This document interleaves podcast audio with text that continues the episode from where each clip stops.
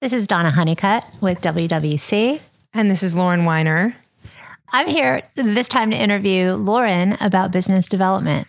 Um, it's something that happened fairly organically at the beginning of our uh, running the company.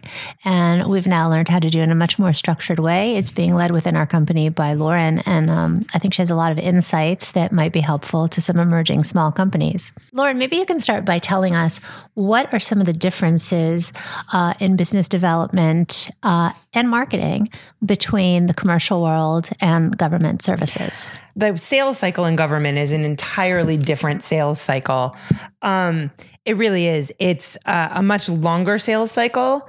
It is much more circumscribed in terms of uh, of the rules and the regulations and the fairness you know in in commercial sales if they like you they make a decision generally. Obviously, there's some larger businesses that go through an RFP process and whatnot, and certainly even some of the smaller businesses for some kind of services. But it's very different than the formal business development cycle and the proposal process and the selection process within the government. Uh, so it's it's it's an entirely different game. And when people come from the commercial sales world into the government world, it's kind of a shocker to, I think, most of them.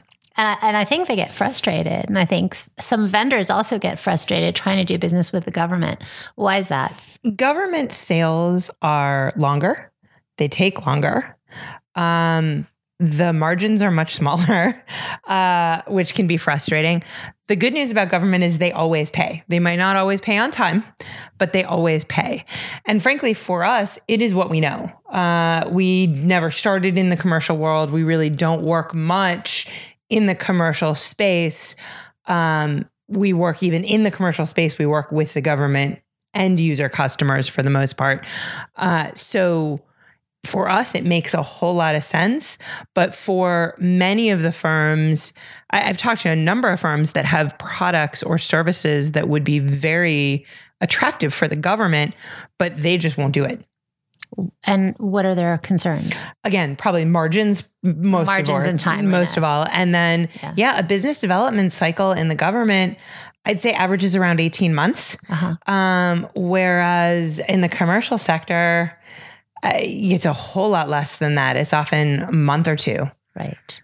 And so what are what is kind of the different approach that the government is expecting versus a commercial customer? So the government has a number of different masters that it's serving, right? It is not only serving what is in the best interest of the government in terms of who has the best product or the best services at the best price, what is the best value for the government. They're serving multiple other masters. They're serving small business interests. They're serving constituency issues with Congress. They're serving uh, based on appropriations timelines they're ser- they're serving all sorts of different masters that are not within the, the commercial world. They are also incredibly under a microscope. So and the the the, the effect of protests in the government space has been over the last 15 years completely changed and really does change the way that government procurements can be done effectively and quickly, um, except within certain small business set asides or direct awards. At this point, the threat of a protest is is almost ubiquitous. So, would you say that the government is a risk averse buyer? Oh wow, yeah, yeah. So, yes. how do you give the government comfort that your offering carries a minimum of risk? There's a couple of ways. I mean, certainly as a small business, there are some opportunities to get into the government space either as a subcontractor first so that you can prove it um, or using small business status to allow for kind of a wedge into a new government contract uh, or a new government customer so that they have comfort that you can take on one small bite to then be able to take on the much larger so bites. Small dollar, small risk. Right, mm-hmm. right. And that's what the small business program really is intended to be is entree for small businesses into the government space. Um, and so either as a subcontractor, and oftentimes that's the easiest way for your first bite into the government space, um, or as a small business set aside somehow, one one stripe or another. So If there's one thing that you wanted our listeners to take away from this uh, podcast about how to do business development within the government space, what would you want them to take away about how to sell to the government? So we talk in the in the BD team at least in our firm about three pillars that you need for to get an award, to get a, a government contract award. You need a bona fide need, hopefully from someone who really wants you to perform that need um, is the ideal, um, or that you can be competitive in that bona fide need. But it is a true, well defined, effective need that turns into essentially a statement of work or a performance work statement or a statement of objectives. Um, but that bona fide need is one. The second piece that is really critical is money. So you need funding. You need real, honest to goodness funding that can be committed, that is that year's correct color of money, what have you. When you get those two, the last piece that you need, and this is the part I think that trips up a lot of businesses and particularly small businesses most, is the contract vehicle, the way to get to you, the way to get you as a contractor.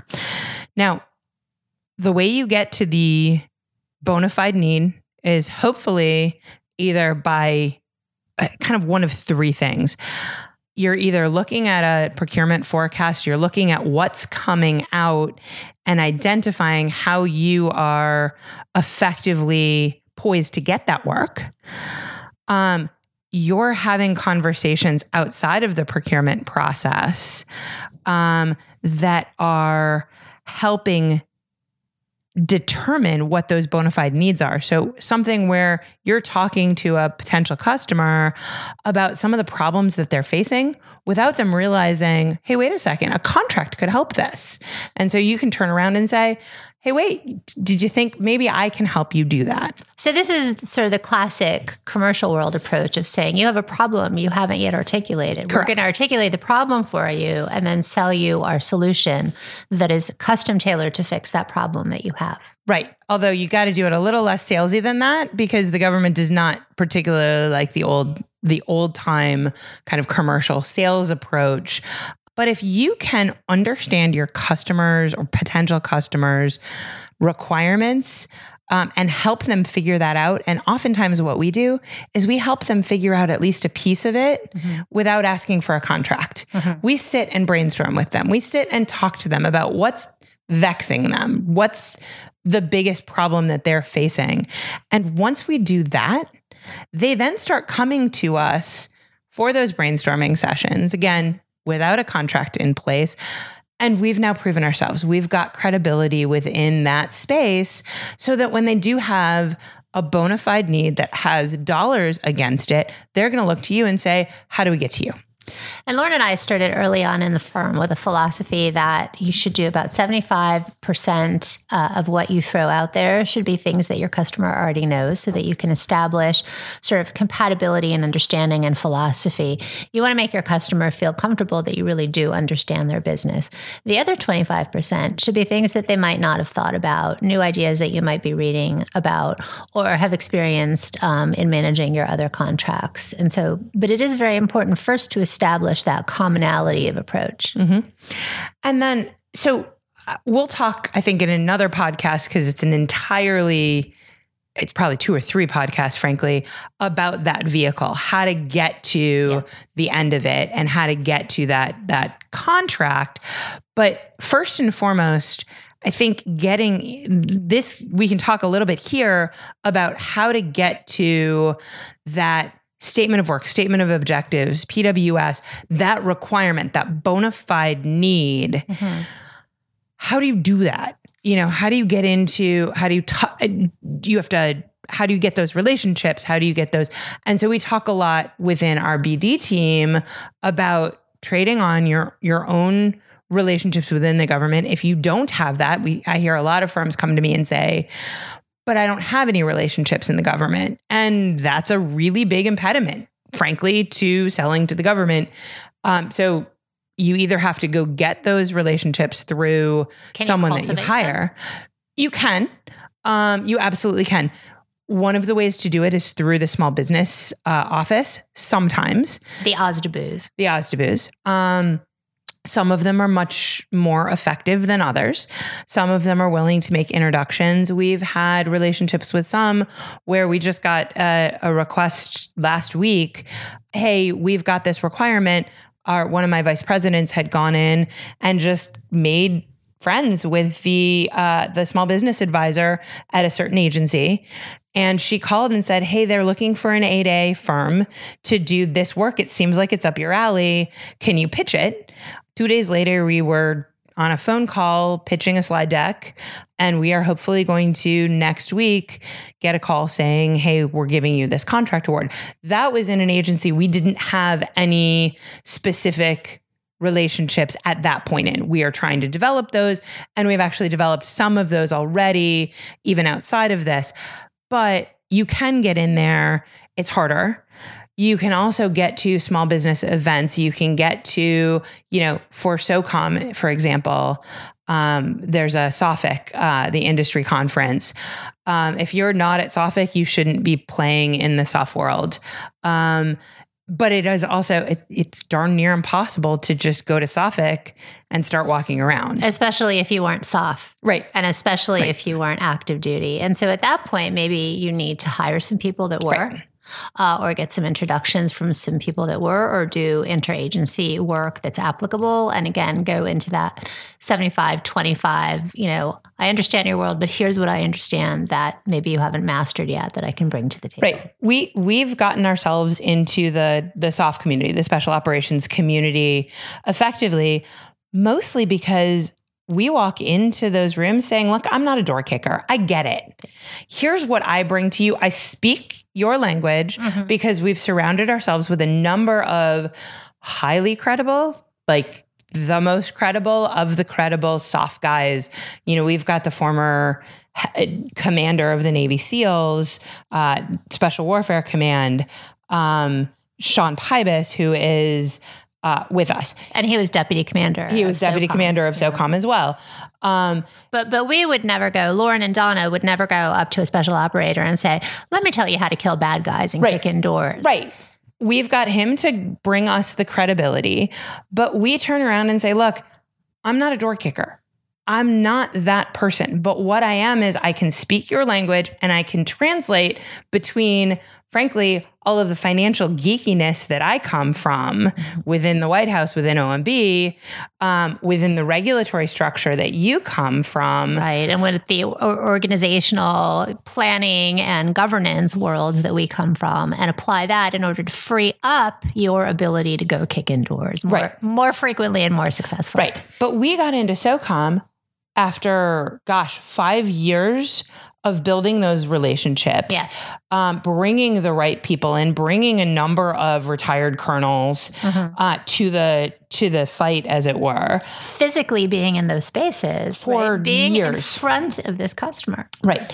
And getting the credibility of knowing exactly what we can do and what we can't do, making those relationships, being visible, being effective within that community so that when the first contract came through, they thought of us. Um, and then when the next contract came through, we had done well on the first contract and we developed that that series of relationships. So now we are in the SOF community, but we came at this with no relationships in the SOF community, save for the fact that we lived in Tampa. Exactly. But I, I kind of want to loop back to sort of one of the original pieces of this conversation, which is a bona fide need. Mhm. And I'd like to have you speak about that in connection with bona fide value, right? Yes. Um, I mean, we've seen a lot of companies that come to their customers and say, "You have this problem. Trust me, really, you have this problem, and we have the solution. And and here's our solution. You need it because you have this problem, and we know that you do." This is the aspirin test. We we talk a lot about this in the firm. Please, please talk about. That. when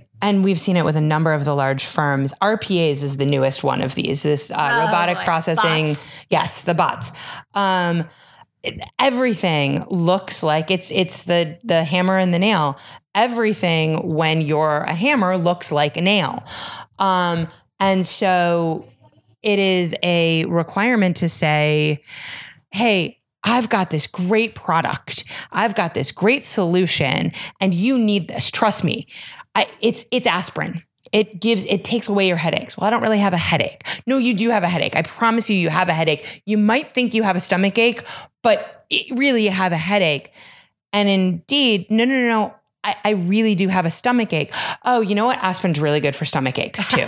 um, but you've got to bring that to, to your point, you've got to bring that value, that need, and that solution that meets the needs of the customers that they actually have, not whatever you're trying to sell. And just to be clear, I mean, you're selling to the federal government here. What you're bringing to the table can't just be, hey, I'm here ready to get my hands dirty, willing to learn. Nobody's going to hire you because you're willing to learn. They want to hire you because you know something that they don't. You can do something that they don't. So, again, you, you have to be, I think, very realistic about what it is you're bringing to the table. You don't want to be all things to all people. Oh, please don't believe. I've gotten uh, slick sheets from people, capability statements from people, uh, small businesses, and it is all over the board. Mm-hmm. Pick maybe two or three things. Fine, you might have five or six different capability statements that you give to different people, but if you give a capability statement that says, I do IT and operations, and I also do janitorial, and I do right. gun toting, and I do pick pick what you're good at, pick what your niche is, particularly as a small firm. Now you can grow that niche.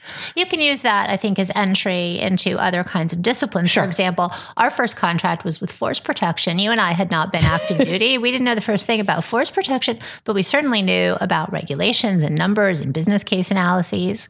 Well, and that's what the contract was for. So we didn't do at that point anything about the the subject matter. It was the, the tools, yeah. the the stuff that we brought to the table, and we talked about that, and we built out our business based on those tools, not based on the subject matter of Navy anti-terrorism. Exactly. But on the finances, on the regulatory requirements. And this on- and this legitimately was a headache for these force protection folks that were trying to do their job and actually promote force protection. They didn't, you know, I don't think anyone had envisioned in their position description that they would be out there researching the granular details of the Geneva Conventions. Right.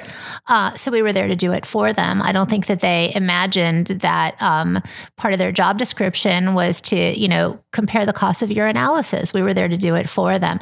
And so the point is not that you can't get entree into any particular organization, but that you need to bring real and actual value to yep. the table that is a real and actual bona fide need on the part of your customer. So, so how would you advise uh, emerging companies to identify what their value is? Well, hopefully you know that before you go into business, frankly. Uh, but if you don't, if you've now decided you're going into business, figure out for the first part of your company what you're really good at um, yourself because you want to be able to oversee everything that you're doing for at least the first few years. We've gotten now to the point where I couldn't actually go in and do any of the jobs or many of the jobs that our, our employees do. But for the first probably five, six, seven years of the firm, you did them yourself? I could have, and frankly, oftentimes did do those roles myself. So figure out what your capabilities are as the owner, as the senior leaders of the business, and make sure you can oversee, because that's the only way you can quality control control as a very small business. That's correct. Yeah. I mean, when we started getting into things like um, I, the IT realm, which is something, you know, that was the first time that neither Lauren nor I had really the skills and the education to be able to do the quality control there. It was very important for us to then make sure that we installed quality control on that. Going back to your first experiences with sales, tell me what you think are the dimensions of your personality that made you an effective salesperson. So within the government space, which right. is not you know hardcore sales. Right. Yeah i'm not a salesperson. Mm-hmm. um, and i say that consistently. I don't know that i could do real sales. Um, but i am incredibly positive. Um, i have probably more energy than most i would say. Much more energy than most. Um, and i really believe in what we're doing. Uh, truly, truly believe that what we bring to the table is better than our competitors and what they bring to the table. And so it becomes very easy to be almost evangelical about the way that we do business because I can walk in there and say with all sincerity, I can do that for you. And when I can't do it, I will be the first to say, we don't do that. We have a partner firm that does that, but we don't do that. We don't do that kind of work. So when they when I they hear me say, absolutely, let me show you how we've done that before. Let me show you what we've done. Let me talk to you about this. Um, it's kind of infectious. It's kind of exciting to that person. We can have that conversation. It's again that 75 25. I'm parroting back to them 75% of what they know, but then giving them more to think about. Um, and so I see this back in the day when we were first starting this, but I see this with, you know, a dinner that we had with someone that that could become a customer where he was looking and saying, "Wow, you, you really understand this stuff. You you're getting excited about this. Your your your energy is infectious." Mm-hmm. And so for me, and that doesn't have to be the way that everyone does business, because our, everyone has their own style. Absolutely. Our vice presidents cut they they cross kind of the entire spectrum yeah. of how they do sales. One of them is a true salesman uh, of like the Fuller Brushman salesman kind of guy. Andrea'll kill me for saying that, by the way. You um, had to go and identify him. I had to go and identify But he is the old time salesman guy. He can walk in and sell anything to anyone. Jennifer is an introvert. Mm-hmm. Um, she is not comfortable walking in and pitching, but darn, is she good at it? She's fantastic because Be- she sits and she listens very quietly. And then, about 30 minutes into the conversation, she asks one question that shows that she understands everything that's been said and has potentially and worked synthesized it into. Yeah. And she she absolutely evangelizes what her team has done mm-hmm. and that's how she feels comfortable is saying let me show you what my team has done. Right. And that's very comfortable for her. So we've got introverts we've got extroverts we've got people who have you know 30 year careers in the military and then people who have not been within the government space ever before joining the firm and everything in between. So it's it's not a personality. Well, it's it's knowing your way of sorry, it, it, but it's knowing your way of connecting and and that's the the critical piece of it is that connection. And it does really come back to bona fide value, right? Because each of these people in their own way is bringing whatever it is their enthusiasm, their ability to connect dots, their ability to solve problems, their past experience. Um, and I think that we actually gained a lot of credibility in our early days when we were asked to do things that we were not very good at and, and did not feel like we had a great body of experience or education to do. And we said, listen, you're, or if it was something that they, the government could do in house, and we said, listen, we're happy to come in and show you how we would approach this. But really, your staff is sufficiently capable of doing this. You just sort of need a framework, and we'll give you that framework. Mm-hmm. Um, nobody trusts you more than when you tell them no no no i don't need your money right and uh, because we we don't like to fail we didn't do that so there is so much more on sales. And I think this is probably literally four, five, six different podcast topics. So maybe we can break these out from here. But hopefully, this at least is the first kind of take on the sales cycle and the government and how it works uh, is useful. Join us next time and we'll talk a little bit more about the, the way government contracting works. Thanks.